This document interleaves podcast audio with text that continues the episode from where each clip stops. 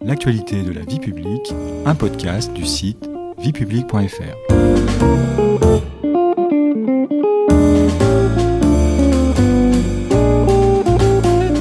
Bonjour à tous, bonjour Patrice. Bonjour Stéphanie. Au début des années 80, la France, à l'époque, un des États les plus centralisés d'Europe, va engager une profonde transformation administrative, la décentralisation. L'actualité de la vie publique vous propose dans une nouvelle série de revenir sur les différentes réformes qui, en l'espace de deux décennies, ont modifié le fonctionnement et les pouvoirs des collectivités territoriales. Avant de revenir sur les grandes étapes de la décentralisation, nous nous intéresserons d'abord, dans le premier épisode, au rôle que jouent les collectivités dans le quotidien des Français, à la perception que ces derniers en ont aujourd'hui et à la différence entre décentralisation et fédéralisme. Nous vous expliquerons ensuite, dans le deuxième épisode, le contenu des lois de décentralisation votées en 1982-1983. Enfin, nous terminerons cette série avec un troisième épisode dédié essentiellement à la réforme constitutionnelle adoptée le 28 mars 2003, qui consacre l'organisation décentralisée de la République. Au sommaire de ce premier épisode, qu'est-ce que la décentralisation? Avec la décentralisation, les collectivités territoriales ont bénéficié de nouvelles compétences. Mais Patrice, quand on interroge les Français à ce sujet, ils n'en ont pas vraiment conscience, n'est-ce pas? C'est vrai Stéphanie, les Français savent en général bien identifier ce dont s'occupent leurs maires et leurs conseillers municipaux. Euh, citons l'urbanisme avec la délivrance des permis de construire par exemple, le sanitaire et le social comme la gestion des crèches, l'enseignement avec la gestion des écoles maternelles et primaires, la culture et les équipements sportifs, etc. En revanche, si on leur demande de lister les domaines d'action du département et de la région, là, c'est plus compliqué. Et pourtant, il s'agit bien là aussi de domaines très importants qui touchent également au quotidien de chacun. Oui, en effet, le département a des compétences très importantes, en particulier l'action sociale, un domaine qui représente en moyenne plus de la moitié de son budget de fonctionnement.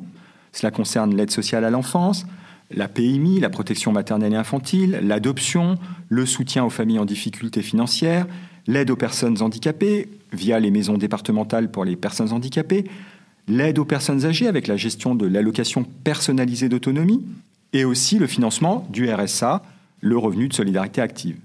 Mais l'action sociale, ce n'est pas tout. Le département intervient également en matière d'éducation, à travers la construction et la gestion des collèges. Et concernant la région, ces domaines d'action touchent eux aussi directement au quotidien des Français. C'est vrai, Stéphanie. La gestion, par exemple, des transports régionaux de voyageurs, notamment ferroviaires comme le réseau des TER, qu'empruntent régulièrement les étudiants pour se rendre à l'université, est une compétence de la région. On peut également citer, toujours concernant les jeunes, le domaine de l'éducation, avec la construction et la gestion des lycées, ou celui de la formation professionnelle continue et d'apprentissage. Mais la région est également responsable en matière de développement économique, à travers les aides aux entreprises, à l'investissement, à l'innovation et les orientations relatives à l'attractivité du territoire régional. Il s'agit bien là, euh, Stéphanie, de politiques qui contribuent à la bonne santé économique de la région et donc aux conditions d'emploi de ses habitants. Et pourquoi toutes ces compétences sont-elles confiées aux collectivités locales? Parce que les pouvoirs publics estiment que la mise en œuvre de ces politiques publiques est plus efficace si elle se fait à l'échelon local. Le fait pour un État unitaire, comme la France, de confier certaines compétences au niveau local à des autorités administratives comme la commune, le département ou la région, donc distinctes de l'État, c'est cela que l'on appelle la décentralisation. Et est-ce que la décentralisation, c'est l'équivalent du point de vue du mode d'organisation de l'État d'un État fédéral? Non, attention. Dans un État unitaire, même décentralisé, il existe un seul pouvoir détenu au niveau national, qui exerce la souveraineté et dont les décisions s'appliquent sur l'ensemble du territoire. Ce mode d'organisation est très différent de celui d'un État fédéral comme l'Allemagne ou les États-Unis, par exemple. Ces derniers sont des États composés de plusieurs entités autonomes, Länder en Allemagne, comme la Bavière, ou États fédérés aux États-Unis comme la Californie, qui sont dotés de leur propre gouvernement, de leur propre ministère de l'éducation, de l'environnement ou de la santé par exemple, et de moyens en termes budgétaires très importants, sans comparaison même avec ceux des plus riches régions françaises. Les États fédérés participent aux décisions prises à l'échelon fédéral. Quant à l'État fédéral, il conserve les compétences liées à la souveraineté internationale, la diplomatie, la défense, la monnaie, etc. Patrice, vous nous avez dit que la France a longtemps été un État très centralisé.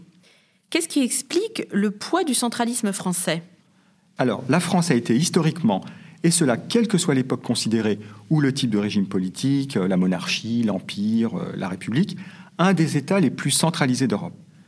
Une des explications les plus évidentes de ce centralisme est le fait qu'en France, c'est l'État qui a construit la nation. Si des formes de décentralisation ont toujours existé dans notre pays, elles se sont inscrites systématiquement dans un rapport déséquilibré, les collectivités locales étant placées sous la tutelle de l'État. La décentralisation a été, Stéphanie, dans notre pays un long processus. De quand date le cadre territorial de la France contemporaine? C'est euh, la Révolution française qui fixe les cadres territoriaux que nous connaissons aujourd'hui, à l'exception de la région. En 1789 sont créées les municipalités qui seront rebaptisées communes en 1793. La création des départements remonte également à une loi votée en 1789. Leur nombre sera fixé à 83 un an plus tard. L'organisation territoriale mise en place à cette époque repose sur le principe d'uniformité, qui exige que tous les citoyens soient soumis à une administration identique sur l'ensemble du territoire au nom du principe d'égalité devant la loi qui découle de la Déclaration des droits de l'homme et du citoyen et de l'abolition des privilèges. Mais cette nouvelle organisation du territoire n'est cependant pas synonyme de décentralisation. Il ne s'agit pas, Stéphanie, en effet, d'une décentralisation. D'ailleurs, quelques années plus tard, en 1800 exactement, avec la création des préfets par Napoléon Bonaparte, l'État instaure une organisation administrative pyramidale et hiérarchisée dans laquelle toutes les autorités locales sont nommées par l'État. Alors à quand remonte la conception, disons, moderne de la décentralisation, Patrice? L'émergence d'une conception au sens moderne de la décentralisation se situe en fait sous la Troisième République, avec le vote de deux lois importantes. La loi du 10 août 1871, qui attribue aux conseils généraux, c'est-à-dire les départements, la gestion des affaires départementales mais avec une limite très importante, puisque le préfet, en sa qualité de président du Conseil général, reste le détenteur du pouvoir exécutif. Il s'agit donc seulement, à ce moment-là, d'une semi-décentralisation. La deuxième loi qui compte, c'est celle du 5 avril 1884, qui fait de la commune une véritable collectivité décentralisée. Le conseil municipal règle dorénavant par ses délibérations les affaires communales. Les conditions d'organisation et de fonctionnement de la commune ne seront pratiquement pas modifiées jusqu'à aujourd'hui puisque les grandes lois de décentralisation des années 1980 ne concerneront que très peu l'échelon communal.